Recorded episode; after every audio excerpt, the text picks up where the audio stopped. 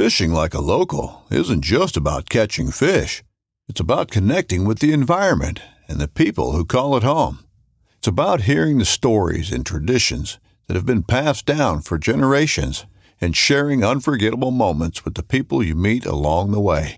Fishing like a local is having an experience that stays with you forever.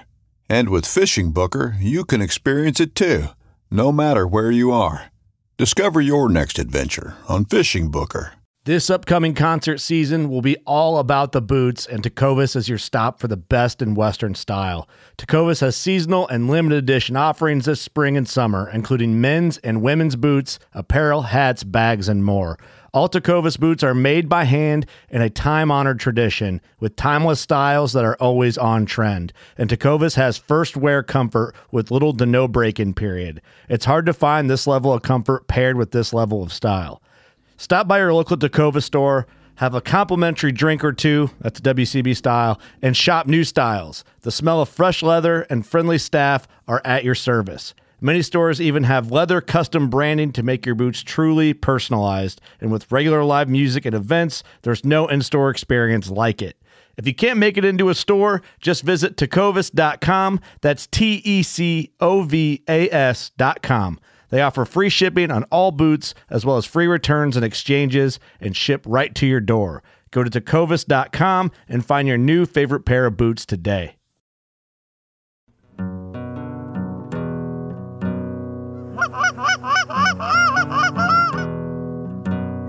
Oh, here we go, boys.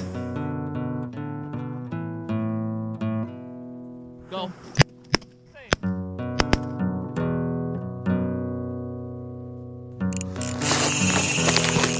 I love that sound.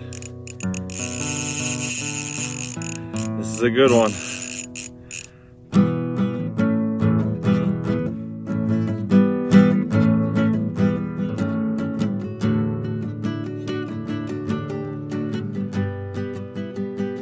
All right, welcome uh, back to the Full Scale Outdoors podcast. Well, Uncle Phil's joining us again. It's been a while, Phil. It has been a while. I, I it's been like two weeks, hasn't it? Which I guess is a while. Well, it's we've, it's been hit and miss. Ships in the night, been busy. Um, you know, it's like all through fall, through the hunting season, it, it's it's tough, right? You're on the road, you're doing your thing, and then you know the well, a little peek behind the curtain here for the people is like you'll send me a text just says ready when you're ready, meaning you're either somewhere where you can talk or you're on the road in a good stretch or or whatever. So Right, if- right, right. And if I'm ready, I'll just call you, and then we'll do like what we're doing now. Well, in the fall, Yep, I just I just put out I put out the bat signal. Right. I just put out the bat signal, and if you come, you come. If not, then we try later. exactly. And a lot of times, I'll get bzzz, look down, ready, like, well, I'm in the middle of a duck swamp, so that's not going to happen, you know. And then, right? Yeah, whatever it is, you yeah, know. real life, I'm at work or whatever the thing might be. But um, yeah, so that's been. I've, I've, I think if I go in my text message thread with you, I have Oh shit! There's like 15 or 16 Well, this unanswered readies. this is the know. fourth fourth unanswered ready. Well, this one technically is ready. So Well, yeah. If, if you this. look if you look back into our text log, you're gonna see Oh yeah, there's some stretches where there's a ton of them. Yeah, hundred percent. But it is what it is. Like we knew what we were getting into going into this, and I'm just gonna keep shooting until the bullet hits the the bullseye. It's like- I don't care. I got nothing to lose. yeah, it's like my dating life. Just keep shooting that shot, right? Yep. Uh, all right. Well, I got a full cup of coffee. It's uh, snowing up here in northern Minnesota. I probably should be out fishing or. Wait a second. It's snowing right now. Uh, well, actually, right this instant, it's not, but it was like five minutes ago. Okay. Is the ground white up there? No, it is not.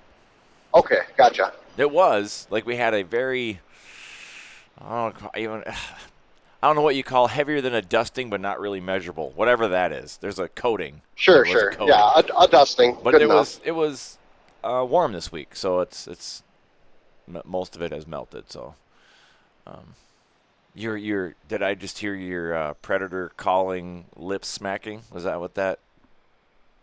Do Um. you have I don't snow? know. Was that what that was? Oh yes. Yes. For hundred percent. Like because I'm because I'm actually on my way home now, and I'm kind of, you know, figuring out all the places and who wants to go and how many kids can I involve. And I've got two lined up right now. My cousin's, you know, my cousin's young son. You know, I want to get I want to get Chris Reinert out. That's my cousin, and then his son Brooks, and then my close friend Jamie Sanyo, his son Jackson wants to get out. So I'm like, I'm kind of assembling the team, you know, Nice, right? Calling as I'm getting closer to home, and and uh, it would be great if there was, if it would be great if there was a little blanket of snow on the ground. But if not, it doesn't it doesn't matter. So that's here. I think some other places were getting snow. So I don't I don't know. And today is the last like warm day and it gets cold after this. So if some people Right get on. snow, I mean you might you might might hit it just And I'm right. hoping that I'm I'm actually hoping that the coyotes, all the predators, I'm hoping that all the predators are kind of putting on the feed bags because they've had a nice little relaxing few days. Now it's getting cold, and they need to they need to, you know, eat some food. Yeah, You so know, build up the fat, fat content a little bit. even though it was mild yesterday, I noticed the wildlife was pretty busy um, up here. In anticipation yeah, for this during, cold snap. during the day, Right. like right middle of the day, the deer are out in the field and stuff like that. So I was like, all right, Yep, well, yep. stuff's eating. My bird feeders are super active. So, um, yeah. Oh, with that said, I just we'll, we'll get into this. We have we have a point, or we have a a uh, direction we're going to take this, but you know we haven't talked, so we got to catch up. Um, so I, I ran into this way backwater lake, which is where I was gonna fish today until I got lazy and decided not to. Also, I stayed up too late last night, but um, I- can do that. Anyways, when there was snow on my first trek out there, it was super cool. Like really, like cool ridge country up here, um, like Boundary Waters esque. And it's not in the Boundary Waters, but it, it's just because that's not where the dotted line of property goes. It could very well be Boundary Waters, same topography. But oh my goodness, the the amount of animal tracks that you see back there, Fisher and Pine Marten, fox, wolves, not very many deer, um, you know, red squirrels, grouse tracks, all sorts of cool stuff. But the only thing I don't think, uh, the thing I didn't see is any cat tracks. I didn't see any like lynx or bobcat or anything like that. But. Man, lots of stuff. But the wolves, oh my God, the wolves! And now there's actually now we actually have some lawmakers that are starting to make some noise, and we actually have some um, journalistic outlets, some newspapers that are starting to make some noise about holy crap, there's a lot of wolves. Deer hunting is like I don't know if it was a record low, but it's right there near the bottom of all time. Sure. Deer hunting success this year. So At least are, up at least up north. yeah, so people are raising an eyebrow. You know, they're like, okay, what's going on? And uh, Sure. so every time I think of that, now that I know you and now that we talk about it, it's like, oh man, we get a green light for that wolf hunt. I have to connect with you for that because I know you're into. I know you want to do it so bad. And I've Yes. never, and I've never done it. I mean, I'm not a predator caller, so I would just be like a tick on your back, just like, okay, I want to see how. Right. Right. Latch on. Yeah. And who knows? I kind of just want to watch, honestly. Like I would, if I don't even know if you're into this, but I, I would film it. Like I would just like I want to see, and I'm talking like pour over maps, like come up with a plan. Like I would like to see your brain work. And like, okay, how Right is he? How is he going to attack this? Now he's got this opportunity. He's been thinking about it for forever. Like the excitement would be for me, to like, let's see him go to work. Let's see what he does. Like this would be Right. fun, you know. I mean, hell, that could be a YouTube series or something. That'd be fun. Possibly. Anyways, man, that I don't know where that came from, Phil. That like you want to talk about talking and just being organic. That was not in my brain radar when Okay. I went to call you. That that just came out and worked out in real time. but I So like the it. topic that we're thinking about getting into today, or I guess that we're going to get into today, is I suggested to Dale that we have story time. story time with Uncle Phil. Yeah, just uh, you know, I've hunted so many things in so many states.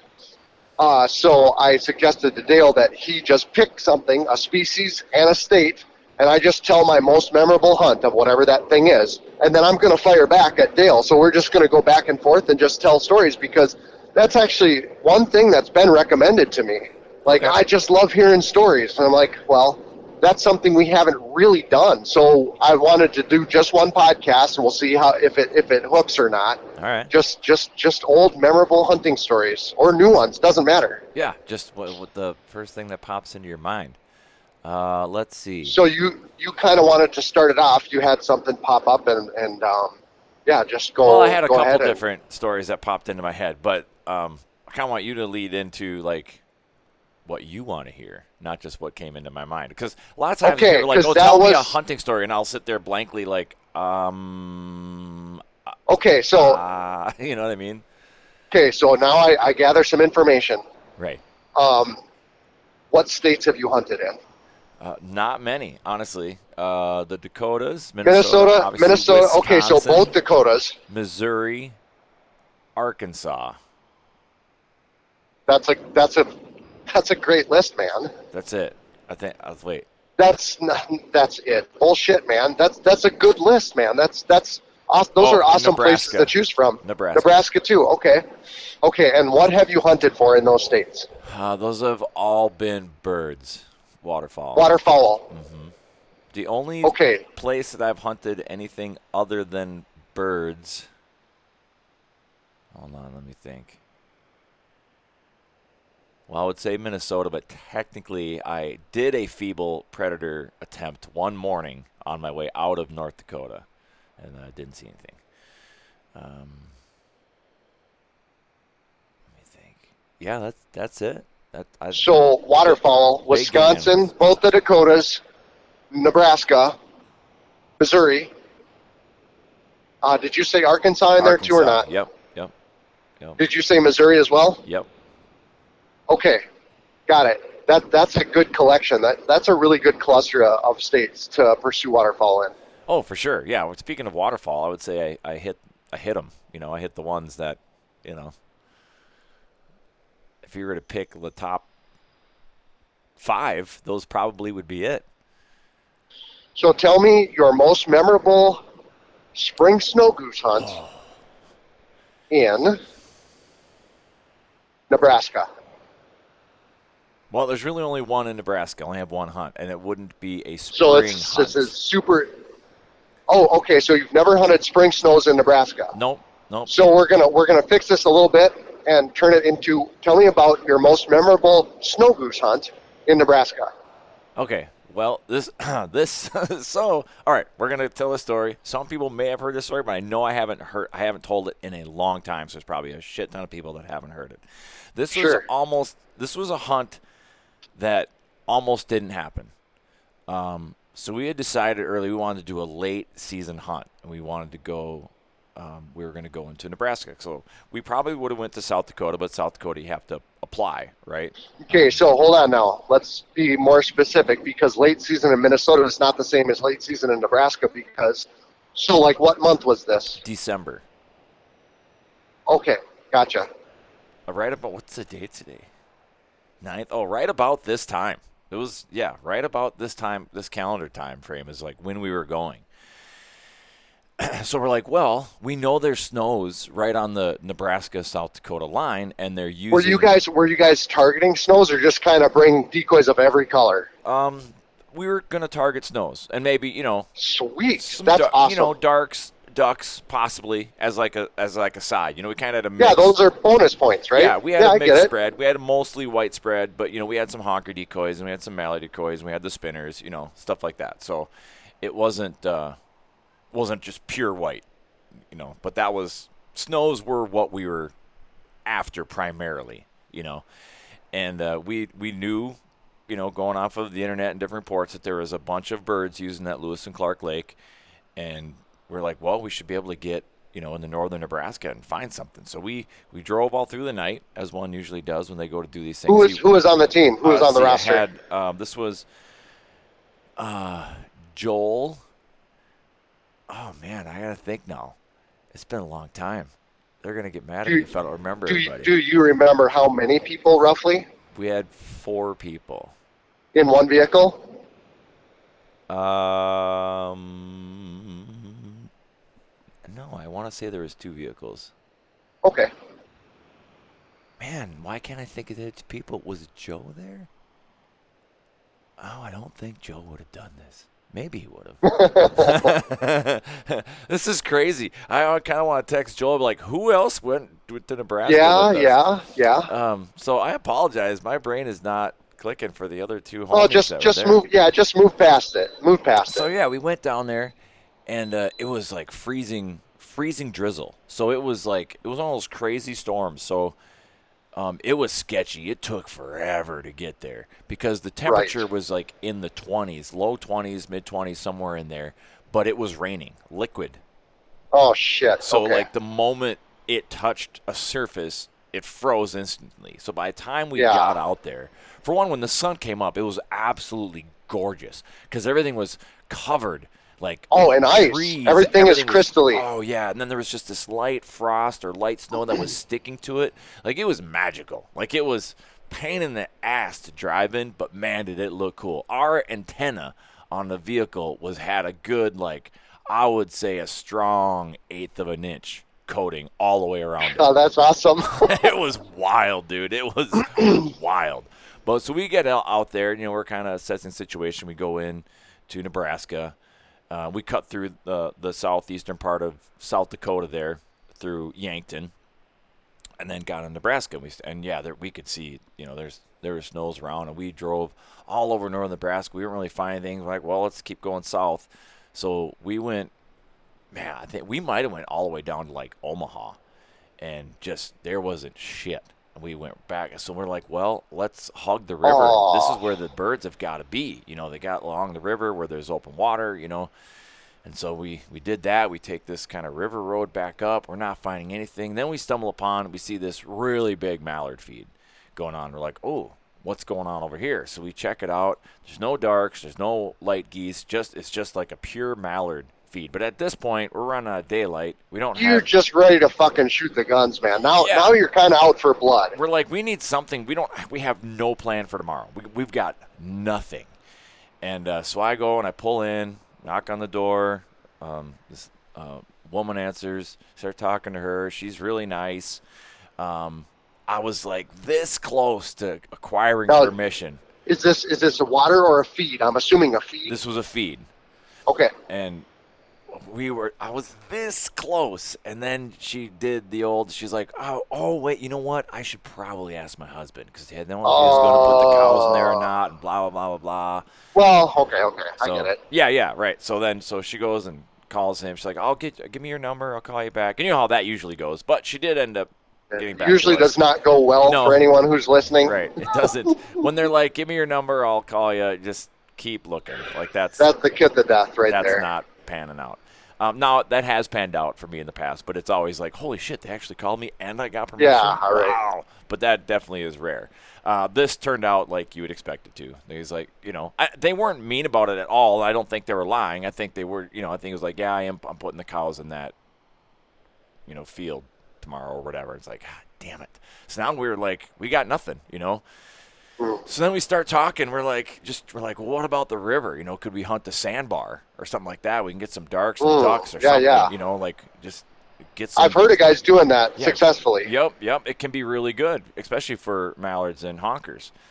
Um, so we're like, well, let's see, get down to the water, and so we get down there. We can't. You know, we're like, what are we gonna do? Like, can't really get anywhere. Or like, I start looking at resorts and boat rental places. Did you? Okay, yeah. That just answered my next question. Did you have a boat? The answer is no. No, well, we, this isn't what we planned for. Like we were going to field hunt. Like, I don't even know. Oh, we must have brought waders just in case for whatever reason. But Sure. um, so we go, we cross the river. There's nothing on the Nebraska side. We cross the river, go to North Dakota, and we start driving up to all these resorts and boat rental places. They're all closed down for the season, as one would suspect in December. yeah. We are about done. We're like, well, let's try this next spot, and if uh, and if this doesn't work, Just get a hotel, wake up in the morning, and scout. going home. I mean, we were we were calling it. We're just like because we could see the birds that were getting up off of Lewis and Clark, and they were flying north. They're feeding in South Dakota. So Yeah, yeah, yeah, nothing, that's nothing was typical. going south. We're like, fuck. Um, Sure. This we had never been there. We didn't know what to expect. So this was all you know. Oh, now I now see. we know So that's kind of the pattern, but Yeah. So for anyone listening, there's not a ton of ag land uh, just south of the South Dakota border. Like in the northern part of Nebraska, there's not a ton of ag land, and there's not a whole lot of water to hold the birds. No. Anyways, continue. yeah, most of the birds hold on that Lewis and Clark. You know, and but and we- then they feed they feed north into South Dakota. Correct. So oh, we found that out the hard way. So we're driving up to Sure. this rental place, and we're like, they, they looked kind of open. So we like we pulled in, you know, a lot of the boats are up and out, and well, all of them were, but there were some on trailers and whatnot, and and uh, we see I don't know if we knocked or I mean I'm tapping into some memory reserves here, and then uh, we went and talked to somebody was walking around. We talked to him, and he was like, "Oh, we actually are closed." And we're like, "Damn it." I was like, God, we kind of gave him the sob story, you know, like, you, do you have any, do you have a rowboat? Like, we, like, anything. We're just You should have handed him a five dollar bill and been like, "Are you sure you're a closed?" five. What about this shiny nickel? Does that change your mind? but he's like, he's like, oh, I don't have anything that's like trailer, but he's like, I got a canoe. We're like, we'll take it. Like, if, if you're willing to rent it to us. I don't remember what he, Yeah, I don't remember we gave him 20, 50 bucks. Because at least with the canoe you can retrieve the birds. Like hunt off a shore and you can retrieve the birds with a canoe. You know. Exactly. So we're like, okay, we're in business. Now what are we going to do? We have zero water decoys. We ran into Yankton to the sporting goods store. Uh, one You got shallow. had you got you got full bodies that you can stand Yep. in shallow water. Yep, we have we have full bodies. We have silhouettes. We've got some things we can we we can work with that, right? We find a Totally, sandbar. totally. But let's get some floaters if they have any. And so we go to the sporting goods store. They had some cheap mallard floaters. We bought a dozen. They that place didn't actually have any weights though, so we had to go to Walmart. They didn't have any weight, so we ended up just getting. They didn't have any decoy line, nothing. So we got like really strong braided fishing line and the heaviest eggs fishing egg sinkers we could get, and Done deal. We just- Hopefully the current's not too strong. That's the only thing. yeah, we have. We don't know what we're getting into. We're just like, Yeah, right, There's right. a hope and a prayer now, and we're like, we're gonna we're scratching a hunt out of this.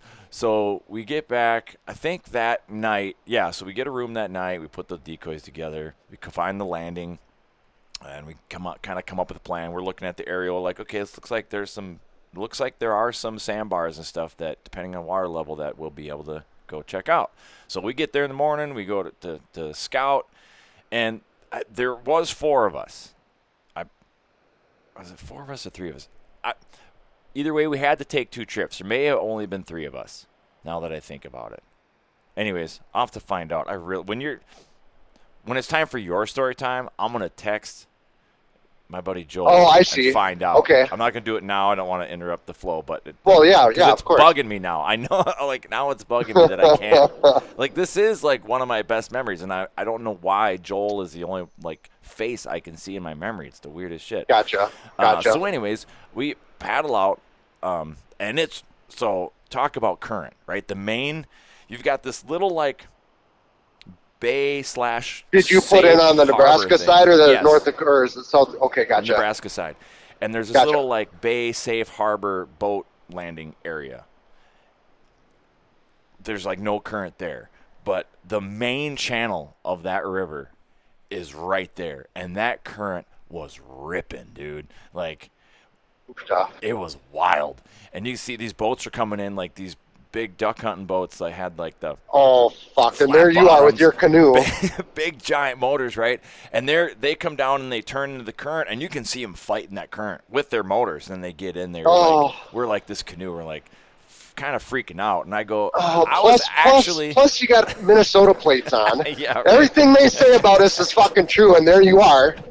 It's like, oh my god, how embarrassing. I don't know that that was actually a, a thing. At least it wasn't in my mind. But everybody, mine was more like fear management at this point. Not for me, but for the people I was with because uh, they didn't have much canoe experience. And I, I'm like, well, we use canoes on rivers. Like, yeah, the current's ripping, but you sit there on the top. It's really not that big of a deal. So I hop in the canoe. I'm like, well, let's go scout. And I remember who else jumped in with me, and we go and paddle. And sure, yeah, right when you get to that crazy ripping current, that's kind of when you expect, like, oh, if it's gonna go sideways, it's gonna go right here. And no, kind of, kind of what I expected. We just glid, we glided right over that current like it was nothing. You know, I was like, this is piece of cake. So we got across the channel, and there's all these different like cuts and little fingers and big weed islands and stuff. It's, it was it's pretty wild. overwhelming. Yeah, it's The it's amount a, of options, it's very overwhelming. a labyrinth of shit. And so the other thing we have to keep in mind is like, okay, which are we going upstream, downstream, cross stream? What are we doing? We're in a canoe. We we can't go five miles, right? We got to hunt relatively close.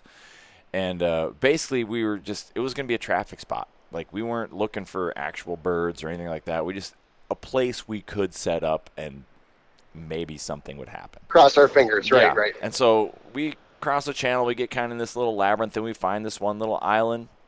It's got a decent sandbank, sandbar coming off it, and we get out and we scope it out. There's actual goose shit and goose tracks in this dirt. We're like, okay.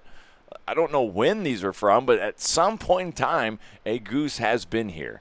So we got some. This this will work. It's relatively quick back and forth because we got to take you know a couple trips to get all the gear out there. First trip, like get the people, go back, or drop one person off, go back, get the rest of the gear, the other person come back, something like that.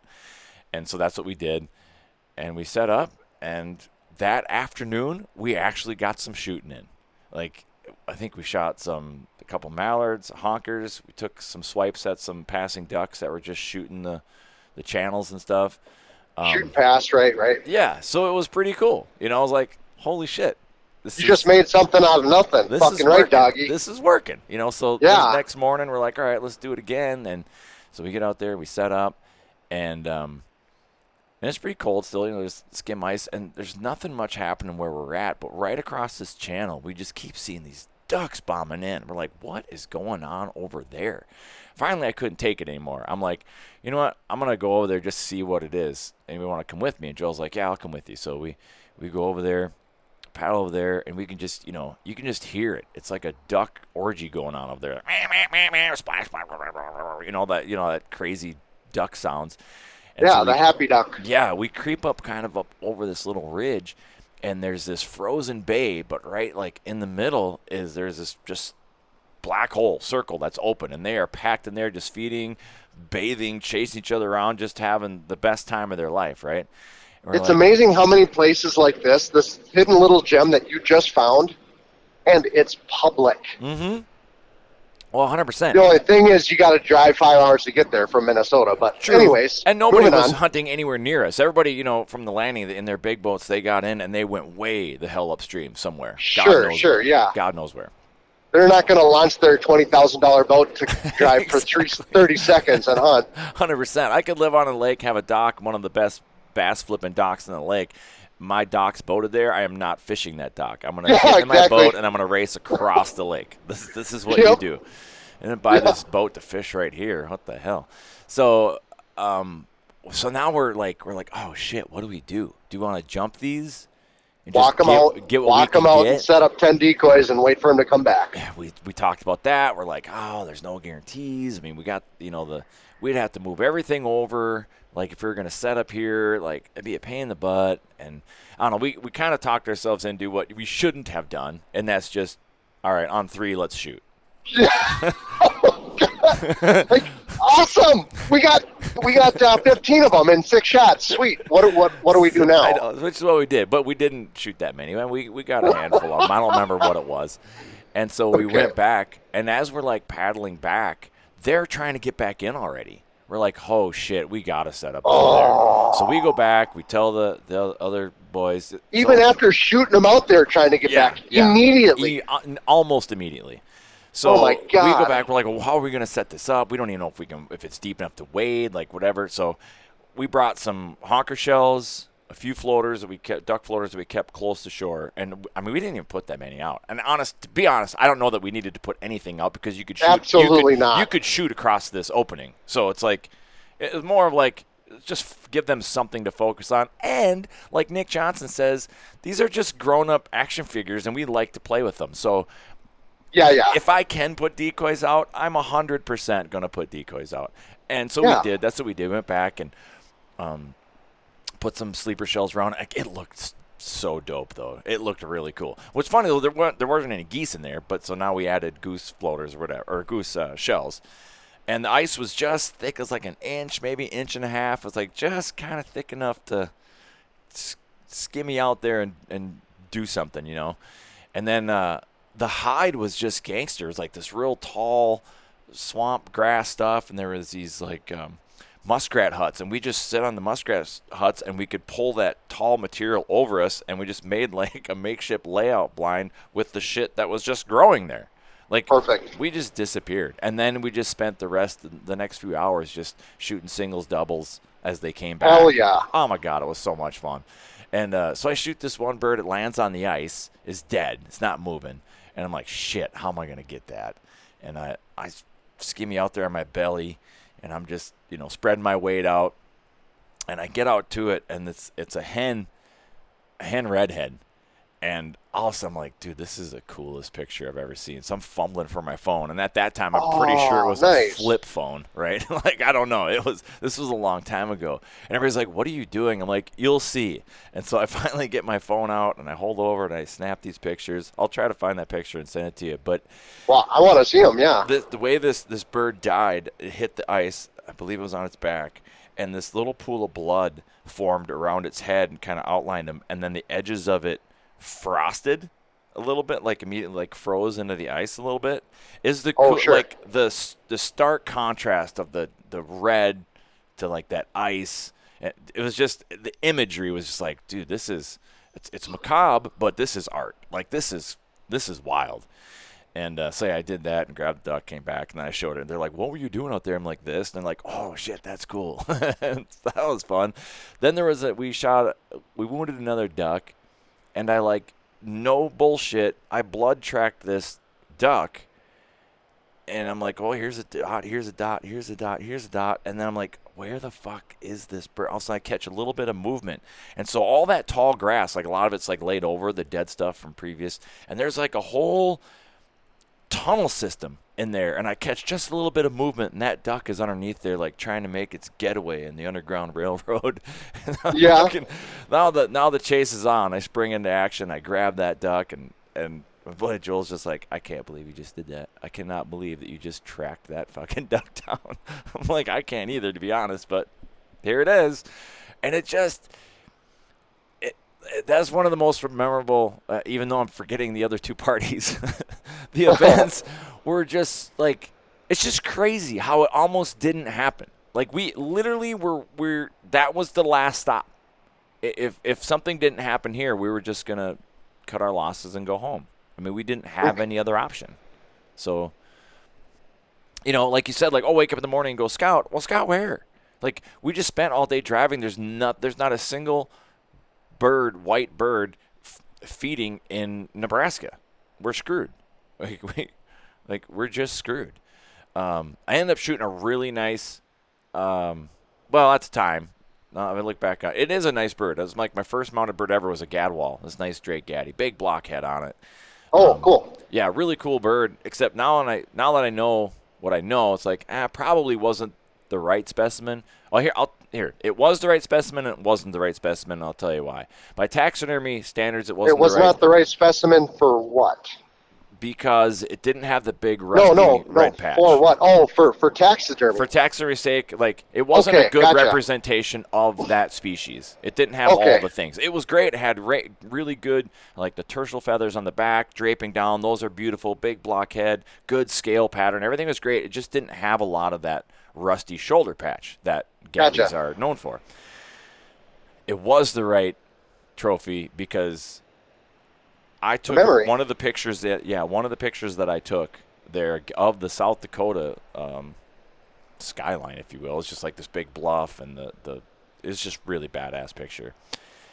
I ended up blowing that up into a big, big picture, and that's the backdrop like where I put that duck in front of that backdrop because that's exactly where I shot the duck. It's oh, like, that's awesome. yeah, so it's like it was exactly the right trophy for the the right trophy reasons and end of that memory. You know, like awesome. Like it's it's awesome. Um, so that was pretty cool. So yeah, I mean that was and that was the uh, we shot a fair amount of birds. A lot. We shot a lot of gaddies. There was a lot of gaddies in that pile, uh, and it was just a ton of fun. I think it was Joe, Joel, Joe. God damn it, I'm missing somebody else. But yeah, I mean, it's just one of those like you'd say it, you know, perseverance and adapt and overcome. But I mean, we were uh, quite honestly ready to give up. I mean, this was like this is our last ditch, ditch effort. If this doesn't pan out, we're out of here. And then it, it did work. So, um, you know, I mean, I guess there's a lesson in there somewhere. it was just awesome. It was, oh, just had so much fun. And we then we tried to go back and recreate it. I hadn't been back yet. I think Joel made a, a trip like a couple years later, and it just it just didn't pan out that way. It just the Well, because the water levels are always different on the river. yeah, and I think they even brought a boat with them. You know, obviously we weren't going to try to rent a canoe and all this other stuff, but it's like you know, bird numbers, everything fluctuates year to year. You know, you try to make your best Correct. your best plans, but these are wild animals. There's no, there's just nothing, there's just nothing set in stone there. So I don't know. So that's that's uh that's my story. So for you, or do you have any other questions about that story? Nope, I don't. That was a great story. Okay. So here, here are your options. Um, Well, let's do this. I want to Okay. ask you the same questions. How many states have you hunted in? Uh, You're gonna blow me out of the water because you're driving around your truck and you're shooting. it's not a everywhere. contest. No, Yeah, it's I not. know. It's not. It's Um, not a contest, but it's like it's still like your your list is gonna be substantially more vast than mine. um, I, I like. So I mean, just just predators alone, I've I've called in and killed predators in ten states from Wisconsin to California, and then and then waterfowl. Waterfowl I've hunted in uh, Arkansas, Nebraska, North South Dakota, Minnesota, Mexico, um, and like upland birds, upland game birds. I've hunted in Minnesota, North and South Dakota, Nevada, which is interesting. Like if you're, I, I really had no idea. You know, like actually, I was I was making a coyote set. I was I was hunting coyotes, and I was driving from one set to another, and a couple chukar crossed the road in front of me. I'm like, what? Because I didn't know that chukar. I didn't know there was a, a wild population of chukar anywhere in the nation. Right? Yeah. I thought those were just stupid game birds, but no, there are wild chukar Yeah. and quail.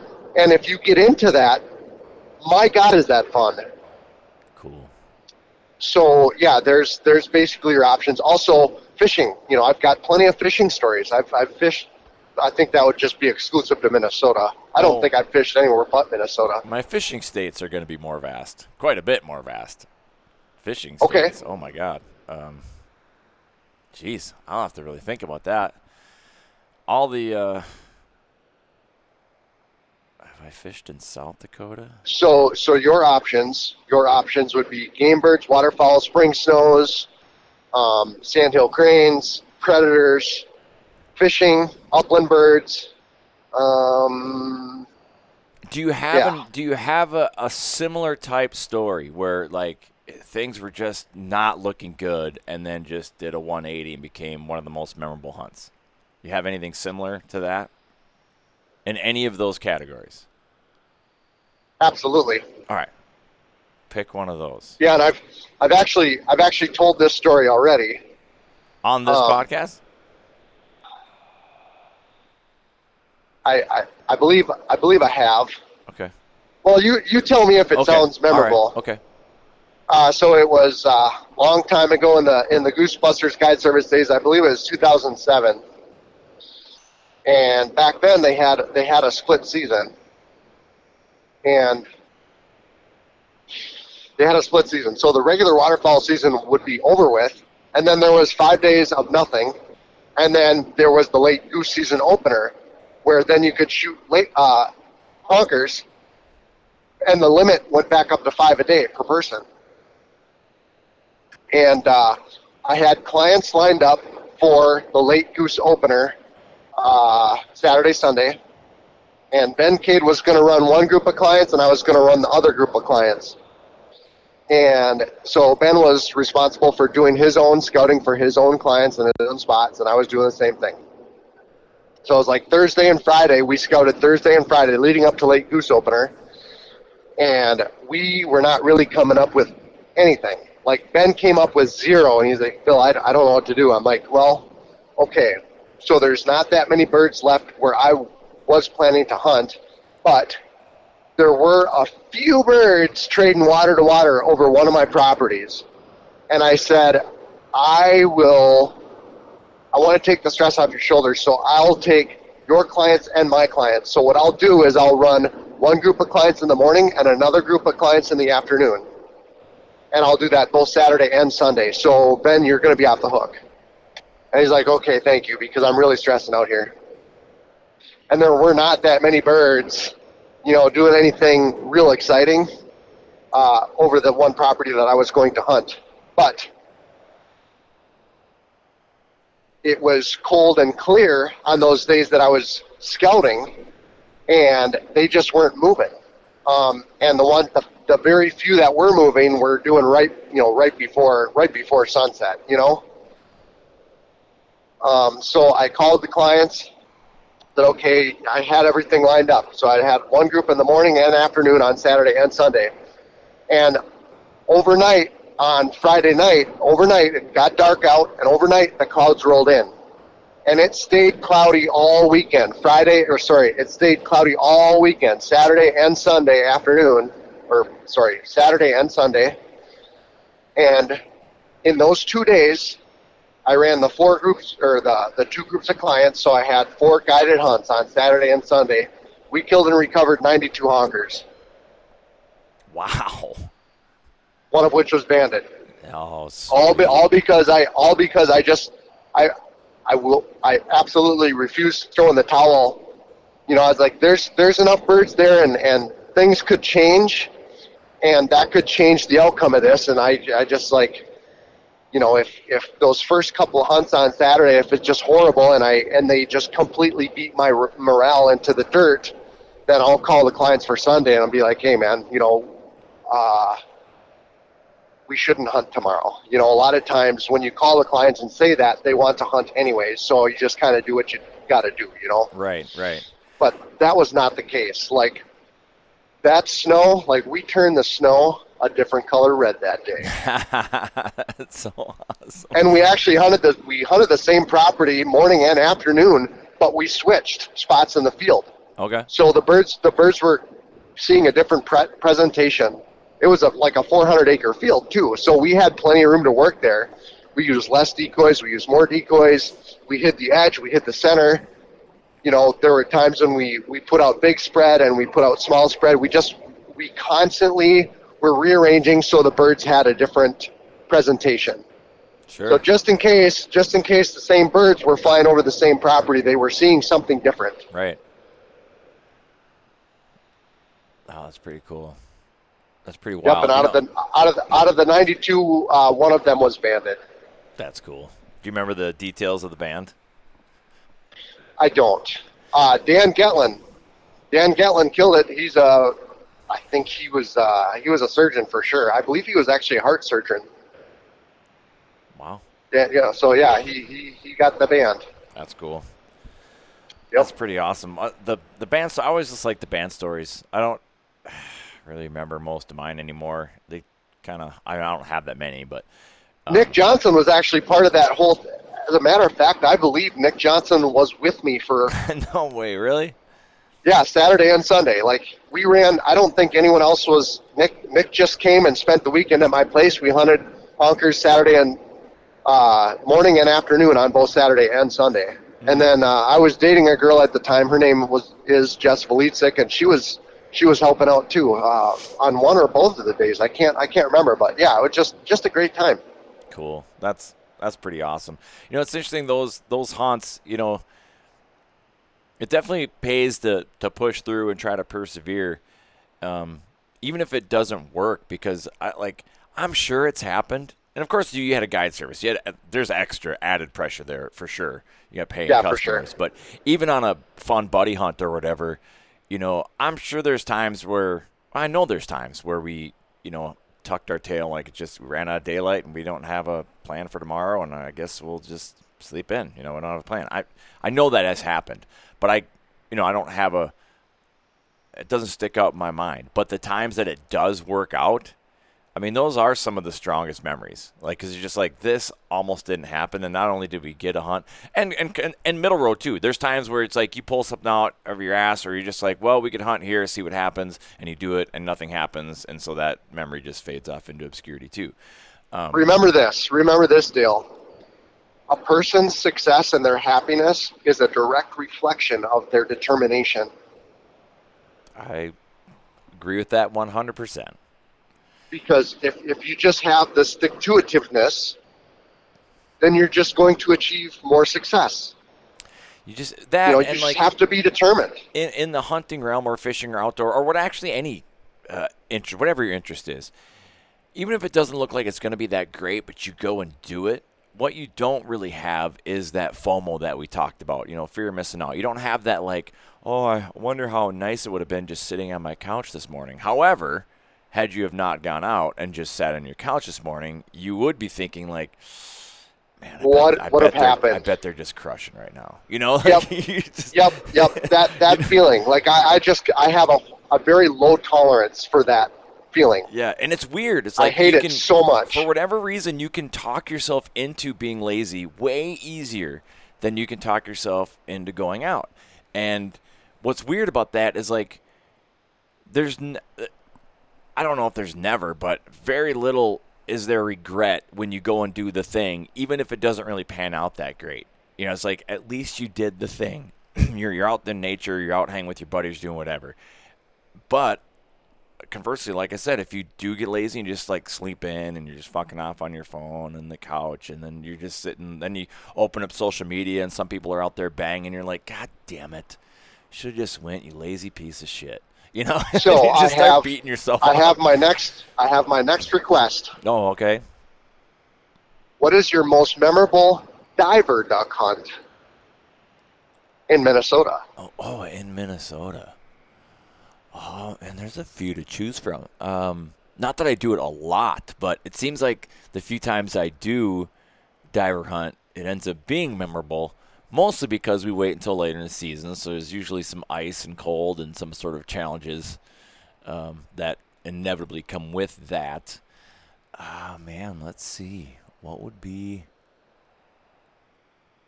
Hmm. Oh, and by the way, it was just three of us. I texted Joel. He said it was just Joel. Got it. Uh, Joel, Joe, and I. Okay, that's kind of what I thought, but I was like, for some reason, my brain was trying to tell me that there was a fourth party, and I couldn't for the life of me think of who that was because I couldn't find that face because that face wasn't there. So Mm-hmm. Was not there. Correct. Okay, so that makes more sense. And we we then must have traveled down in one vehicle, obviously. So okay, put that story to rest. Which Joe's not going to be uh, a, um, butthurt that I forgot him because he doesn't listen to this podcast. So he's, Right on. he's an old fart. This is this is young people stuff. Um, nah, I love Joe. He's great. Anyways, diver hunt in Minnesota. Oh my gosh. Um. God, I have so many like just like they're good memories. They're not necessarily epic stories, you know. Like it doesn't need to be. no, you know, just, most memorable to- in your own words. You know, yeah, like I'm just trying to find one that kind of stands out because if I'm putting Okay. them in some sort of like number ranking in my head, they're kind of all up there in like the seven, eight range. You know, I'm like, Okay, ah, okay. Which one do I pick? Which one? Uh, what makes one stand out more than the other? Um, the one that came to mind is more of just a pile picture. Just be, I don't really remember the details of it. Again, late season. um, we've talked about there's a particular lake, and the, and my buddies that we hunt this, Austin and Joel and Mike, they're they're all gonna know this lake I'm referring to. Obviously, I won't say the name, but there's a particular lake that we like to hunt for divers, um, and it's specific. Like it's so weather specific. It's like when everything is really locking up, you get like down low in the teens, all the little water, all the smaller lakes, everything locks up. And for whatever reason, this particular lake, and it's not like crazy deep or anything like that. I don't know wh- what the difference is on this particular lake, but for whatever reason, it's the last to ice up, like to fully lock up. And so the last holdouts of birds just end up going there by default. You know, if you were to scope out this lake or look at it on a map, you would not. There, there's nothing really about this lake that goes, oh, I, that looks like a great duck hunting lake. You know, it's just a lake, a bunch of cabins on it, houses, whatever. Like it's not. There's nothing that just screams duckiness about this lake, which I think is another thing that plays in its favor because it's not getting inundated with pressure weekend in, Right. weekend out. Although lately, the last couple years, more and more people have been hunting it, but we haven't done really well out there in a while. But that's been mostly due to crappy ass weather. You know, the last few years we've had this thing that sets up where it gets abnormally cold, like middle to late October. Actually, will like kind of ice up. Everything moves out, and then it warms back up, and everything opens back up for like a couple weeks, and whatever few birds that didn't move out now can spread out and go anywhere, and it sucks. So we haven't had like the perfect storm. When I say perfect storm, I'd say actually more like average setup where you know. So on to the story. I'm, I'm getting there. This is all part of it. Okay, Set- this is okay, okay, it. It sets up. It sets up like the, like the why. You know, like we're there. So in Yep, one of yep. these, this time that we, the weather conditions are right. Everything's locking up. It's cold. It's ice. The launch is icy. You know, one of those things. You know, you know you're gonna get some ice buildup on your decoys, and you know we get out there and we set up, and we put out a pretty decent spread. Um, we have quite a few decoys, and I had yet at this time I had never shot a Drake Goldeneye. Um, Okay. Just for whatever, like I've had opportunities, and when they present themselves, I miss. I'm shot. They're they're I- they're not that common, and I, I will Yeah. never forget where I was. Like I'll never forget my first Drake Goldeneye. It's a pretty cool story. Continue. Yeah, I had shot hens, but I hadn't yet shot a, a drake. And now I might be, and for my buddies, uh, forgive me if I'm blending memories, but I think this is the spot we set up at. We probably should have went to a different spot, but we set up in a spot just based by the wind. Um, that we had to clear out some ice, and we actually had the the sheriff came down, and talked to us. Um, because somebody you know heard the gunshots or whatever and Oh, I see. and the only thing so we the only thing we were tech we were sitting on shore so technically we were sitting on somebody's property and so he's like you're legal to hunt here but you can't have anything on land like your ammo bag there you're gonna have to put that in your boat. You gotta just Oh, stand in the okay. water. We're like Sure. oh okay. I guess we'll do that then you know? It's like how dumb. Like can't sit. You know it's like effectively what is changing? You know but i get it. It's the that's how the the law is written right? So it's like if we want the trespass ticket or whatever then keep sitting you know? So I'm like all right we'll stand which is no big deal. But we did we had like this uh this golden eye that kept making the rounds and it finally presented itself and uh i think we It was he, he was by himself. yeah it was just it was a, a, a single i'm pretty sure Okay. and I think we tripled on that thing. I think all three of us crushed this this poor Drake, um, and we got it. I don't know. if Again, I'm, I think I'm blending. I've hunted this like a few times. I may be blending memories together. Um, it was quite a while ago, but I think we kind of abandoned that spot. We may have hunted. We may have moved down the line and spent the rest of the day in another spot, or we set up another spot the next morning. I don't really remember, but the the picture back at the landing was cool because there was you know snow and ice on the rocks, and we had shot some buffies, and we had those golden eyes, and I think there was a couple mallards. If I really wanted to spend time, I'd go through my camera roll and find it and know exactly what we had there. But it just ended up being a really cool picture. You know those the the Drake golden eyes and the buffies are just. And that lake, like we shoot a lot of buffies on that lake. Like they really like that's that makes up like I love me a good bufflehead Oh shoot. man, we've we've had some epic ones. We've had some like we'd set up in this spot, and through the years we've kind of figured out what the best spot to be in. And it's almost like no matter what the wind direction is, even if it's like dead opposite of what you think it should be, the the birds want to be in there so bad that they they they make it happen. You know, they'll crosswind if they have to. They just want to get in there. But anyways, Right. there was one time we were setting up, and you know we went and we ditched the boat. You know, we take the boat to get to the spot, and then we kind of hunt offshore. So we had to ditch the boat down the shoreline a ways and we had just ditched the boat. We're walking back, and this is somewhat poor time management. Like we should all should have had this done and been sitting there for 15 minutes before legal, but we were under the time crunch. So legal happened while we were ditching the boat and getting back, and there was like there was birds laying all over the water by the time I got back to the the spread with the boys because the, the birds had just started pouring in.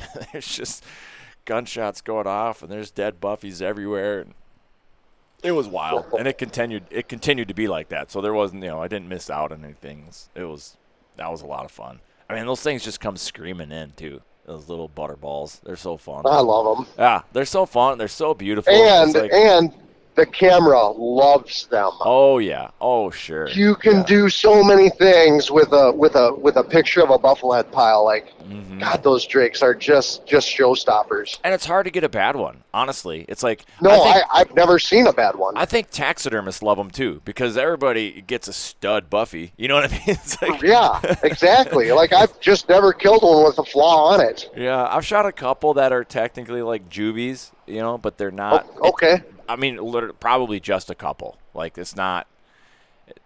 Generally, if you shoot a Drake Buffy, it's it's a stud. I mean, I don't. They just must plume Right. out. They must just plume out early for some. I don't know. They're because I've killed a few too good before, you know, but Mm-hmm. they, I mean, they were perfectly, they were perfectly, you know, whatever. They were flawless before I fucking Right. tried to tear them in half. exactly.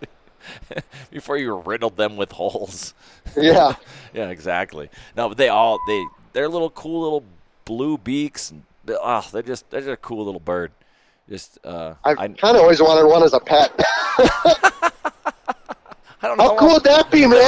it would be awesome. I don't know how well it would work, but um, that would be pretty. They are just a cool Like an indoor pet, even Ah, they're- because they're so little. Like I want, I want a, a Drake bufflehead walking around on the back of the couch just shitting everywhere. and fly over on the counter, and then fly over to the, t- the the top of the door over there, and then He's got a little fly over and sit on this.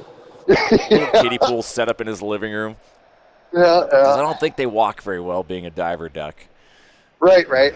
Yeah, so that they're cool. You know, they do actually nest. A fun fact. You might know this. They nest in extreme northwestern corner of Minnesota. That's like the most southern point of their nesting range. Oh, okay. I think there's like one marsh or one lake that is known to have a nesting colony of buffies. I bet the I bet the ducklings are cute as hell. Oh, they they must be. And they're uh you know what they look a lot like they're almost uh, probably size is about the only way you could distinguish them, but they almost look exactly like goldeneye ducklings. Very very Oh, okay. similar, very similar. But they're cavity nesters. Listen, a lot of people don't know that too, just like wood ducks, as are golden eyes. Like uh, what kind of cavity? Like in Like a tree? In a tree cavity. Yep. They're cavity nesters. what the heck? Yep, Golden eyes, buffies, hooded mergansers, Hooded mergansers and wood ducks I already knew, uh, yeah, wood ducks. but I didn't um, know that about golden eyes and buffleheads. Yep, I, I want to say, think I'm missing some. Uh, all of the mergansers are, even the big giant ones, even the big co- the common really? mergansers are cavity nesters. Yep. Um, what else? Where are they finding these cavities? That's a lot of species. Yeah, well, pileated woodpeckers are out there doing their deal. I mean, you got to assume they're reliant upon each other. You know, without the pileateds, these these birds would be screwed. Yeah, but there's not that many pileated making enough holes for all of those species of ducks and mergansers. Well, they, they I must. mean, they must I'm be. sure if you think about the They- entire they boreal make a few, forest, yeah, but the- not not enough. the entire boreal forest that is Canada. That's a lot of trees. That's a lot of pileated woodpeckers. Yeah, and maybe maybe I I guess I've never been up there, but Oh, it's nothing but trees. You ever drive into Canada, like go through Ontario? It's quite literally nothing but trees, trees and lakes. okay. Anybody that tells you like the planet's running out of trees and we're all gonna die, what are we gonna do without the trees? Fucking drive through Canada and then get back to me about how there's no trees left. Holy shit, it's nothing but trees. It's the wildest shit ever. Went to Ear Falls, Ontario one time. We drove for like four hours, nothing but straight pine trees. It's like far as the eye can see. You get up on a ridge and it's literally just fucking pine trees. You're like, wow. So is that the conclusion story? Yeah, and it was Or- just it was just good because the pile the pile pick made for it was just you know it was like the my first Drake Goldeneye and the pile pick was epic and the ice and the interaction with the cops again I might be blending memories but either way it's overall positive experience. I like that little lake. I kind of miss. I haven't hunted. I personally haven't hunted it in a while. I, I kind of miss it. They did hunt it a couple times this year, but I guess it wasn't that great. But Okay. So now it's your turn. Oh, my turn. Uh, all right. I want to hear um, one of your most memorable coyote hunts. In which state? Oh, which state? Um, I need to list. Uh, like, uh, like an impromptu hunt. Like maybe you weren't really planning on doing it, but you're like, oh, this looks too good to be. I guess gotta whatever the situations may have been allowed you to to try it, or a state that you just really wanted to check off the list and then finally got to do it, something like that. Um. Okay. Well, here's a pretty good fit, I would say. Uh, I was ahead of schedule in my semi truck, and I always I always have my predator calling stuff with me, and um, I was ahead of schedule, um, and then I I uh, called my longtime friend, childhood friend, uh, Matt Ordorf, lives in Coon Valley, Wisconsin, and I was like, hey, I have a little bit of time, like. He's like, no, I can make this work. So he actually left work early, and I believe it was, I believe it was on a Friday. I believe it was on a Friday, and he was able to get out early. And I parked near his place of employment, and he come and picked me up from the semi truck. And he doesn't have a whole lot of coyote hunting or predator calling experience. He's got the properties, you know, for deer hunting, right? And all all the deer seasons were over with, and and uh, it was snowing like a it was snowing like crazy you know and so he came and picked me up and we went to his first spot i mean we drove half a mile and it's just beautiful river bluff country for anyone who is into predator calling and you know if you're familiar with like ridge and valley pursuits on youtube videos and uh, the wisconsin coyote caller like all of that that, that landscape where the river river river bluffs. It's just beautiful. It's just beautiful landscape.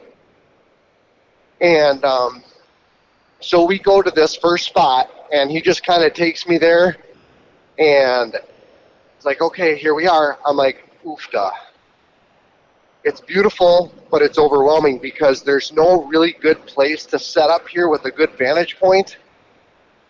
And he's got his shotgun, and I have my rifle and I'm like, okay, you sit here and kind of look this direction. I'm going to sit here and look this direction. As I sit down, I'm kind of assessing everything. Are you still there? Yeah, I'm just listening. Okay, I just want to make sure. Yeah. so, um, so I'm sitting down and I'm assessing everything. I'm like, oh, and I'm I'm starting to feel defeated, right? But not too defeated because I'm not crushed. You know, I'm not cramped in this in the sleeper cab of my semi truck. I'm actually actually out in the outdoors enjoying it with my buddy. So no matter what, this is going to be successful. But I'm sitting down and I'm like assessing everything. Like, if a coyote comes in, there's about a 30% chance that I'm going to be able to see it.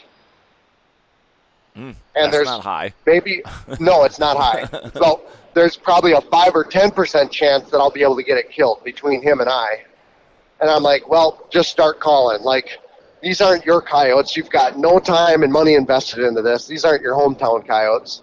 It's just coyotes at Matt's place, and he doesn't even hunt them. So let's just give her hell. So I start calling, start calling, start calling. I'm like looking around, constantly scanning and through the trees I catch movement.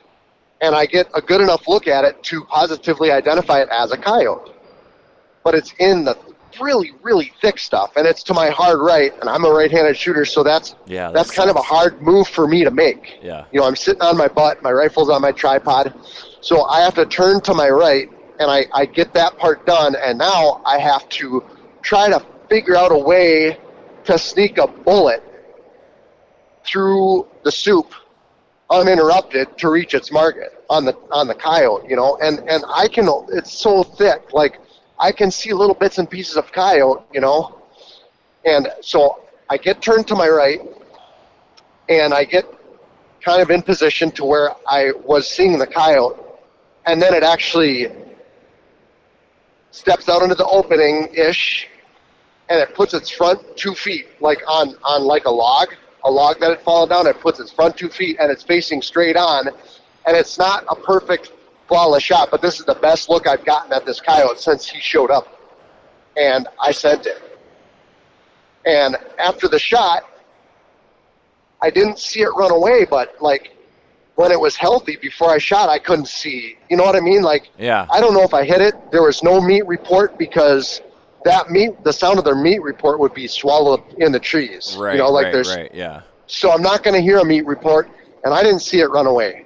So I don't know if I got it or not. Meanwhile, I hit the pup distress, and I see movement again in the trees, and I get enough. I'm like, I might have missed him, you know, like, and like, okay, it's a coyote, and I, I think I missed him, and I, I get settled again, and a patch of fur, a patch of about maybe an inch and a half to two inches in diameter stops in one spot. I don't even know what part of the coyote this is, but I know that I have this is like maybe my last chance at this coyote. So I send it. And I see nothing once again. And so I just continue to call, continue to call. We'd been there for a long time. And so I cue to end the set. And Matt and I both stand up and, you know, we kind of meet each other in the middle. He's like, Did you get did you get two of them? I'm like, I don't know if I got anything, you know? Right. So we start wandering over to where the the first shot, you know, was where he was, and he was just laying there, just pretty as could be, like perfectly placed shot right in the chest. Like, okay, I got one. Sweet. Wait a second. That means that that second thing I saw was another coyote. Right. So I walk about 20 yards deeper into the woods, and there's another coyote laying there. That little patch of fur that I shot at and thread the needle between the branches, that was that was his head, wow. and I put it right between his eyeballs. So yeah, we we drug two of them out, and I got an awesome picture. Meanwhile, there's big, huge paper plates falling from the sky, and it was just yeah, it was just a beautiful a beautiful spot. And then we ended up making maybe one or two more sets that same afternoon. When I called those two in, it was 2:30 in the afternoon, broad daylight in Wow. Wisconsin. Wow. So then uh, I spent the night at, at Adam, or sorry, Matt's place and his lovely uh, his lovely wife. I stayed at their place, Matt and Carrie. Stayed at their place, and we woke up in the morning, and the three of us took out to the wilderness, and um, we had time for two or three more sets. And as a matter of fact, I put I put Carrie kind of in the hot seat on every set. I really, really wanted to get her her first coyote. And and I have a I have a whole album of coyote hunts in my fa- on my fa- Facebook page, and I still don't have a picture of a girl with her with a coyote that she got. Oh. So I'm like, I want to get you know I really want to get Carrie a coyote. You know, I have that vision of a girl finally in my coyote album with a coyote. You know. Right. And so, yeah, we made two or three sets, and I had Carrie in the hot seat on, on every set. And I think it was the third and final set, so like 10:30 in the morning. And I I had Matt and Carrie on one side of the tree line, and I was on my other I was on the other side of the tree line. And as I'm calling, um, the set was halfway through, maybe, and I heard the click. Oh. I heard the click heard around the world. and then I hear Carrie working the bolt action on her rifle. And then I hear Matt say, fuck, was there a shell in the gun? And I'm like, oh my God. So I, I hit pup distress, like, I want to call this critter back. You know, whatever came in on their side, I want to call it back, and let's get him back here. Like he heard a click, and that's it. And then he disappeared. Like let's let's get him back now that you have a shell in the gun. And Matt and Carrie were just beside themselves. You know, there was a lot of frustration and mm. wrestling around, and just basically the, the train had derailed. Right. Say, okay, I'm trying to call this thing back, but it they already chased it away once, and like now they're basically talking over there, trying to call the coyote back. So I'm like, okay, uh, we're we're done. You know, I'm just gonna wrap it up.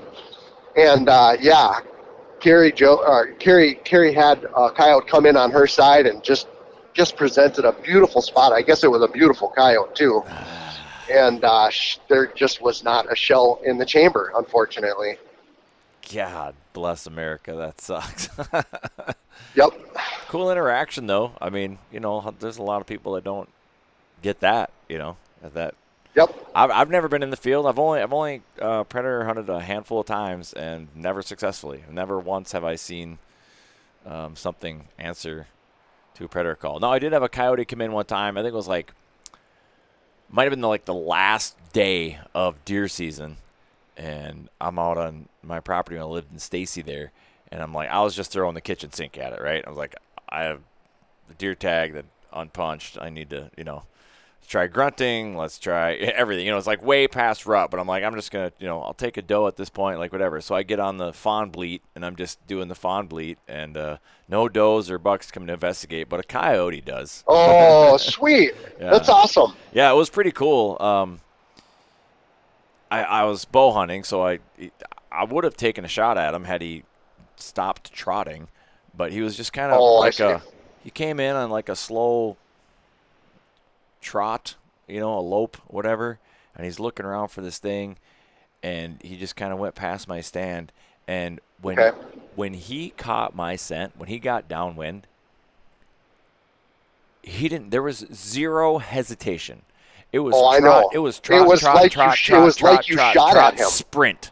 Like he was Yes. fucking gone. He didn't look to see. He didn't question his senses. No, he, fuck no. He, didn't- he knew everything yeah, you needed to yeah. know. He didn't look around for where the scent came from. He didn't question it. it the moment that scent hit Danger him, close. Run. dude, afterburners on out of here. I was like, whoa, Right. like that It tail is was like just you shot at yeah, them. that tail was pinned back, ears back. Dude shot out of a cannon. It was wild. It was fun. I was like, dude, those things can accelerate. like So nobody's business. So in the future, so in the future, this is for you and the listeners. Anytime you want to get a, a coyote to stop for the shot, just bark, just like that. Mm, okay. That's it. Just get them, get them in your scope because when you bark like that, they're going to stop and look right at you. right, So that's a little you know you're gonna in the shoulder. So you want to get them, get them, get them in the sights and then bark and then kill them. Yeah, don't wait. You gotta like bark. They stop. Shoot. Again, a little Yeah. trickier with the with the bow, but you know, could have maybe could have happened, but You, you draw back, line them up, and then bark and Yep. kill them.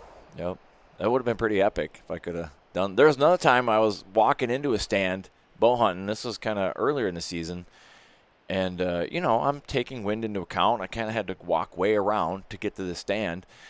And the last thing on my mind was coyotes, right? I wasn't like super. I was going slow. I wasn't like sprinting, but I, had, I was moving with purpose, right? Trying to be quiet, but I was trying to get to my stand. I wanted to hunt the rest of the afternoon into the evening or whatever. And uh, so I'm getting there, and all of a sudden, like in front of me, 15 yards maybe, tops Oh, this coyote hops up. I scared the living shit out of it. And I, you know, when it jumped up, it scared me too. I was like, "Holy shit, there's a coyote right there. That's crazy." I'm like, "Oh man, it's too bad I didn't have an arrow ready." And the second one gets up right next to it. I'm like, Oh, did I, oh, no! How did I not see that one sitting there? Like, oh my god!" so were you ready for the third one to get up then? there was not a third one. It was just those two. but yes, I was. I was like, I had the release nocked on. You know, I was like, because I did have an arrow nocked, and you know, I was walking. You know, just in case. But I just wasn't like coyote was not in my brain. That was not space on the brain. at all. Like I was, you know, my eyes had tuned into looking for big, dark, brown things. You know, possible antler or whatever. You know, a tail flick, something. I was not looking for bedded coyotes. Which, by the way, even at 15 yards, when they're not moving, that is just a clump of grass. Those fuckers For sure. disappear, man. They got good oh, camo. Absolutely. Um, because after the first one busted, you know, now I'm like, oh, there's coyotes here. I still didn't see that other one that was just sitting there. It's like, what Right. the hell? You also generally don't think of coyotes as being in groups. You know, you're always kind of taught or your experiences that they're somewhat solitary creatures, and no, they definitely they're do. they're social. yeah, they're definitely social at times for sure. They're uh, social. Like a lot of people refer to them as pack animals, but they're not. Right. Wolves are pack animals. Coyotes are social. Right. They get together at times. I mean, they'll even they'll even help each other hunt at times. You know, like Correct, snow, correct. winter, or stuff like that. They'll kind of pool their resources. But yeah, it's they're definitely social because that their whole when they're calling at night, they're talking to all the other yotes in the in the county.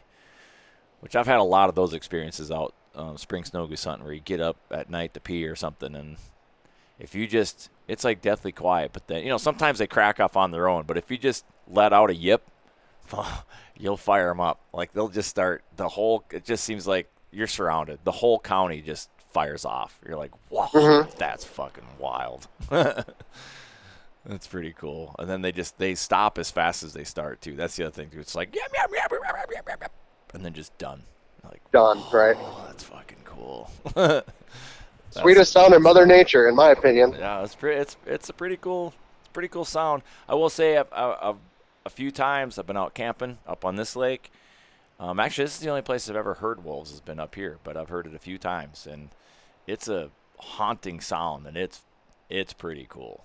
I've been out early morning fishing and heard them um, crack off. I was camping one time and heard them howling. It's surprised I don't hear more, honestly.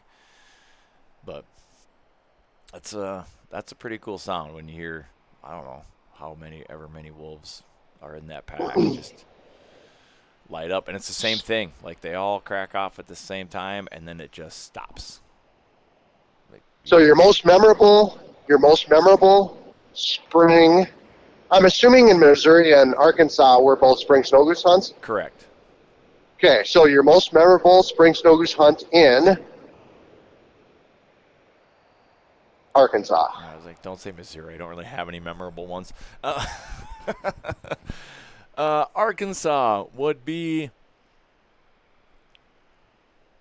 unfortunately I was by myself so you know, you out there. Uh, I wouldn't say scouting because this outfitter. I mean, you could move around, but we generally kind of hunt out of semi-permanent spreads. Um, and that's all. Just this. This was a funky year. It was a crappy year to guide. A lot of people like the weather was shitty. Um, there was a lot of canceled hunts, so the only hunts you had were kind of on the weekends. But I was down there, right? So I'm like, not. I'm not gonna not hunt. So I went out midweek and uh, just sat in the spread. And it was one of those days where it was just like small flock after small flock, some bigger flocks, but it was just So like, you sat in a permanent spread solo. yep. And it was Gotcha. just a steady stream of birds on the deck working decoys like crazy. So Oh, it was windy. And you know, it there were there was wind. I wouldn't say it was windy, but there was wind. Um, you know, keeping them honest, probably that 10 to 15, right? It wasn't it wasn't Yeah, one of those like They're never they're never on the deck on calm days. yeah, there was it wasn't 30 mile an hour or anything like that, but they were Sure. they were working. Like even the ones that came from up high and worked circled a bunch of times and came in like they were they were just doing it. It was a greasy day and I'm down there I don't have anywhere to store birds, right? So I'm not I'm not piling them up. I'm literally just like oh, I'm going to shoot that one. I was taking one bird Oh, okay, being selective. I was being I was taking one bird per opportunity basically. And I don't exactly remember the number I had, but it was in the upper teens. And that's Okay. shooting one bird at a time. And I was just like, God damn it, if the you know, and I was trying to kind of band check, which is really hard to do with flying birds, especially small and as chaotic as snow geese are, flying in every which direction. So that didn't pan out. But it was just, I just kept thinking, God, why couldn't this be a guided trip? And that season was kind of that way. Like hunting by myself during the week, I had multiple opportunities a- lot of times. And then sure as shit, Friday rolls around, I got clients, and these birds don't want to decoy. You know, like yeah, right. all weekend long. You know, we scratch out single digits. You know, it's just like unbelievable. And I think that was a year. It's like if I shot, if anybody in our crew shot double digits, and I'm talking 10 or 11, like that was a good Would be day. above average. That was okay. a good day. There wasn't many juvies. Uh, conditions were shitty. Like it was a, it was just a really tough year. And but that day, if I'd have had a full field, it would have been, God knows how many would have died. You know, Sure. got to take into account client shooting, which is always not great. But I would have been killing birds, you know, like without question. That day on my own, I probably could have tripled more times than I didn't. I mean, they were working Okay. in so tight, landing in the decoys at times, like just it was silly. It was it was it, it just got silly, and it did that for hours. It, it was wild. All, but also really cool to see. You know, like this is it, it was a cool experience. Um, you know, it wasn't lost on me like the uniqueness of it. Like here I am by myself in Arkansas, getting like one of the best shows in waterfowl, and it's just me. You know, like pretty wild. It was pretty cool. Right on. Yeah. That's a good one. Yeah. Have you ever have you hunted in Arkansas snows? Yes. Okay. I wasn't sure if you'd gone down there and done that. Oh, they do it a lot. Uh, let me think. Did you Three. ever did you ever guide for two- snows? Yeah. Oh, okay. Yeah. Did, did I ever guide for? Yeah. Oh, that's course I right. You did. and Steve. Yeah, yeah, yeah, yeah, yeah, yeah. Steve Lee. Yeah, that's why I was a little. That's why I paused a little bit with your question. I'm an idiot.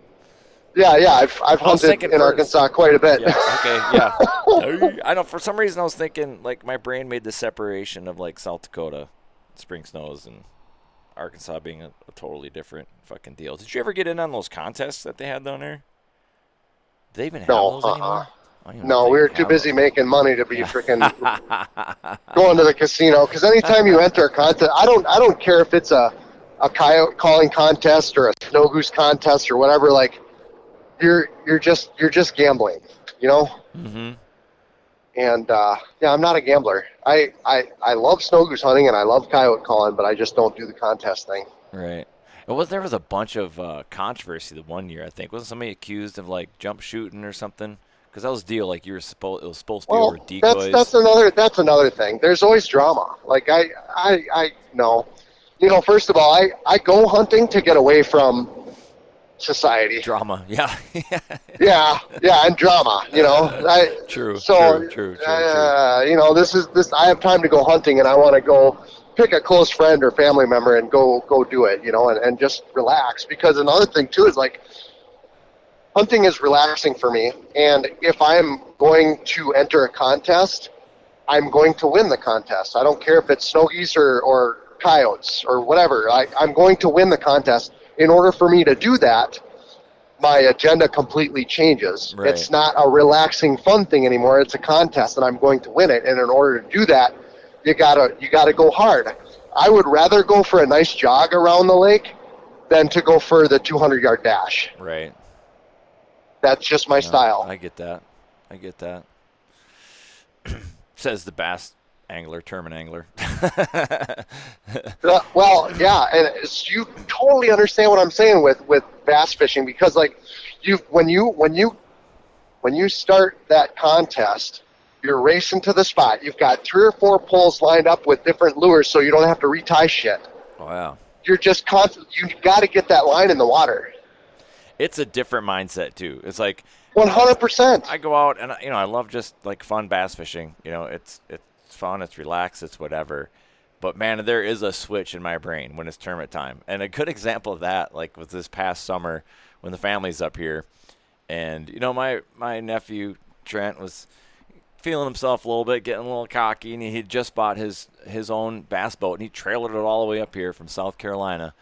And you know, so the the talk was like, oh, we'll have to have a little derby. I'm like, okay, you want to go up against me? I, I wouldn't, but okay. It'd be a good learning experience for you. He's like, well, I feel like I know that lake pretty well, and he has been coming up here for quite a few years now.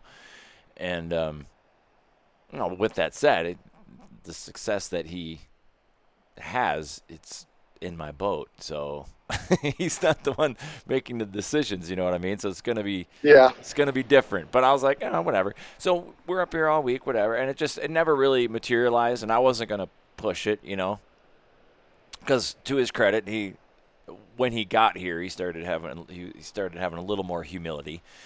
Um, so I wasn't gonna go for blood. But then, like with the last day, we were gonna go out. I was gonna take uh, two of the girls. I was gonna take my sister Trish and his girlfriend Peyton, and he was going out with his brother. And he's like, "Well, I was just gonna go fishing. I wasn't thinking derby at all." And he's like, "Well, you want to do a derby?" I'm like, "We don't have to. We don't want to. I mean, whatever." And he's like, "Yeah, we can't." And then Peyton's like, "I want to." I'm like, I guess it's on. All right, let's let's let's do this. And it's like my mind instantly changed. Like I probably wasn't even to personally cast that day. I was just to guide the two girls, go out there and you know rip some lips, and then in that moment, once it was a once it was a contest, it's like, okay, here's Your body takes a right, different team. shape. all right, team, here's what we're gonna do. and Yep. just went, just laser focused, and yeah, we embarrassed them. It wasn't even close. We crushed them. and I say we because I mean I was fishing because it was a contest, but uh, both girls, you know, had had bass in the bag, and and Peyton I think even caught like the second largest fish of the day. She's got that gene, man. She's just like, she's got, I don't know what it is. If there's, she's lucky or you know she she can fish. She's not like completely, you know, not skilled, but she also just has that like if somebody in the boat's gonna catch the big one, it's gonna be her. She's just Yeah, whatever. for what for for whatever reason, she's always hooking up to the good fish. Yeah, yeah. She's just she's got that she's got that thing, and I think I think mojo. Trent both likes it and hates it at times. he's out there trying to catch the big one, right? And she's just kind of like, oh, let's go fishing. But she's pretty serious about it. Um, more serious than she lets on because you know we went this past year for my 50th birthday part or birthday we went down to the Keys and uh, invited them. They came down, and you would think like, oh, do the girls want to take a day and go to the spa or go shopping or have a beach day? And she's like, if that boat's leaving, I'm on it. it's like, damn, all right, this chick likes to fish, so she's pretty cool. But yeah, that was that was a, a fun day. But oh, we never we totally Uh, went past your like we were gonna fish and like, do you? Let's finish it with this. Do you have what's your most memorable Arkansas spring snow goose hunt? That's an awesome question. so, there, I have one. At, yes. Okay, that one's actually pretty damn easy. Um, so we had we were we were like towards the end, and like I had scouted and found just an incredible spot. Looked at the forecast for the next day, and it was just going to be, holy smokes! Like we need to. So it was just going to be good. Like I had high hopes, high expectations. Everything was good, and I talked with the clients, and they were not first timers; they were regulars, and like they're more like friends at that point. I said, "Okay, guys, it's going to be good tomorrow. Like I, it's just going to be good. Is it okay if Mike sits with us? You know, my Mike Mike Powman, good friend of mine." And they're like, "Yep, yep, that's fine." And we got out there. Mike and I set up everything and set up everything, and we had good south winds, migration, like, and the juvies were starting to move pretty good. And uh, so the stage was set, everything's good, and the wind started blowing out of the south, and tall, like tall. I'm talking a mile, like a legit mile high. These birds would start stalling out, and it was like there was no wind. So they were actually there was wind. I got to retract that. There was wind. So they would come from the south and they would hook and just start slowly getting bigger Yeah, because they were coming straight Yeah. down the elevator. right. And I'm like, oh my God. Like the first flock, like they started at a legit mile. And I called the shot at the boot bags and we oh. wrecked them. And I was like, you know, everyone was high fives all around and like doesn't even matter. Like that one flock was so incredible. Like we're going to be talking about that forever. And it was like that all morning long. And I can't, it was not a triple digit day, but it doesn't matter. Like we were in the 80s for sure Wow. you know, and and just every flock was like that. Like they would just stall out a mile up there and like slowly get bigger, and they would not beat their wings from the time that they stalled out to the time I called the shot. And when I called the shot, we had solid birds from 15 yards to 50 yards, Wow. like from crazy. one five to five zero yards. It was solid snow geese. On the sound must have just been unreal. It was incredible. God, those things. That was my most memorable spring snow goose hunt in Arkansas, and luckily the clients allowed me to have Mike with me, so I got to actually share it with a friend too. Oh, sweet. That's pretty awesome. That's pretty dope. Mhm. Yeah, I love Mhm. that. That's one thing I love about the snow geese is that the way they work when they work. You know, like just like you said, sometimes and it's weird how they, you know, sometimes they get topsy turvy, right? And they're like trying to get down as fast as they possibly can, and other times they're doing that just big, wide circles, but they're getting lower every time. And then Yep, just yep. like you said, And- and sometimes if- they just sit right down. You know, they're just like, what's what are they doing? They're just dropping out of the sky. God, it was just incredible. Yeah, that's pretty cool. That is. And because they were so high up there, the show lasted for so long. Right. Each each flock put on like a three or four minute, five minute show before I was calling the shot. So That's you so got fun. five minutes of anticipation that's constantly building into And they're and they're bringing in. Shot, you know. And they're drawing in more birds. So you're watching those, and you're getting this little crisscross thing as the next flock comes in and kind of joins them a Oh. mile up, and you got all these different layers, and they're kind of crisscrossing. Oh, that's the stuff, dude. That, that There's no better show in the world than the Spring Snow Goose Show, my friend. man, that is the stuff. You know, we had that this fall a little bit, uh, one day where they're decoying really good, and God, they just put on a show. I mean, it was just, and we had a. He, he had shot snow geese before, but he and I think I told you this, but he had um, this guy that joined us. It was a, a buddy of a buddy kind of a thing, and he's from out in North Dakota, you know, and he has jump shot him before, but he's never been in a field decoying him, and Gotcha. you couldn't you couldn't have hammered the smile off his face with a jackhammer, dude. He was like that. Well, is- there's just nothing better. no, he was like, "That is the coolest thing I have ever seen." Right. was- it was, a, dude. They put on a show. It was, it was phenomenal. Yeah, that was that was fun. Well, that was good story time. I want to wrap it up. I need do need to get to get on with my day, do something productive. I'm actually gonna go. I gotta get some materials and building some uh, boxes. I'm gonna put some uh, pine marten and Fisher sets out. The season opened today. Cool. So, yeah. Never, And it's it's snack time for me, you know, and I don't want to lose this bill belly, Right. beer belly. I've worked so hard for it. I want to keep it. Yeah, I'm proud of it. Got a lot of years. got a lot of years The behind trophy. that. Yeah, exactly, exactly. Got to got to keep it up. Well, it's good to hear your sultry voice, sir. I'm sure we'll we'll do it again in the hopefully near future. And Likewise. yeah. Oh, real quick, I'll go ahead and let you throw a plug. Do you still have some uh, furs for sale? Oh, actually, yes, yes, I do. I think I have, I have eight. Ra- uh, sorry, I've got eight remaining. I've got, uh, I don't know. Let's see. I've got six six typicals and two non-typicals. So it's like a hundred bucks for the typicals and 150 for the non-typicals. All right. Well, I'll reach out to old Phil Schmidt on what Facebook, social media. Do Yep, wanna- Facebook. All right. Yep, you can find me on Facebook and and uh, I've just been doing Venmo and shipping's usually 15 bucks, so Cool. not a big deal. That'd be cool. Yeah, I'm hoping to get if if I'm lucky enough. The limit's only two combined for Fisher Pine Marten. So, and if I get them, I'm not selling them. Uh, If they're are decent, I'm just gonna skin them, stretch them, tan them myself, just to just to have. I think it, they're cool looking critters. It'd be kind of nice just to have them, just to have them, you know.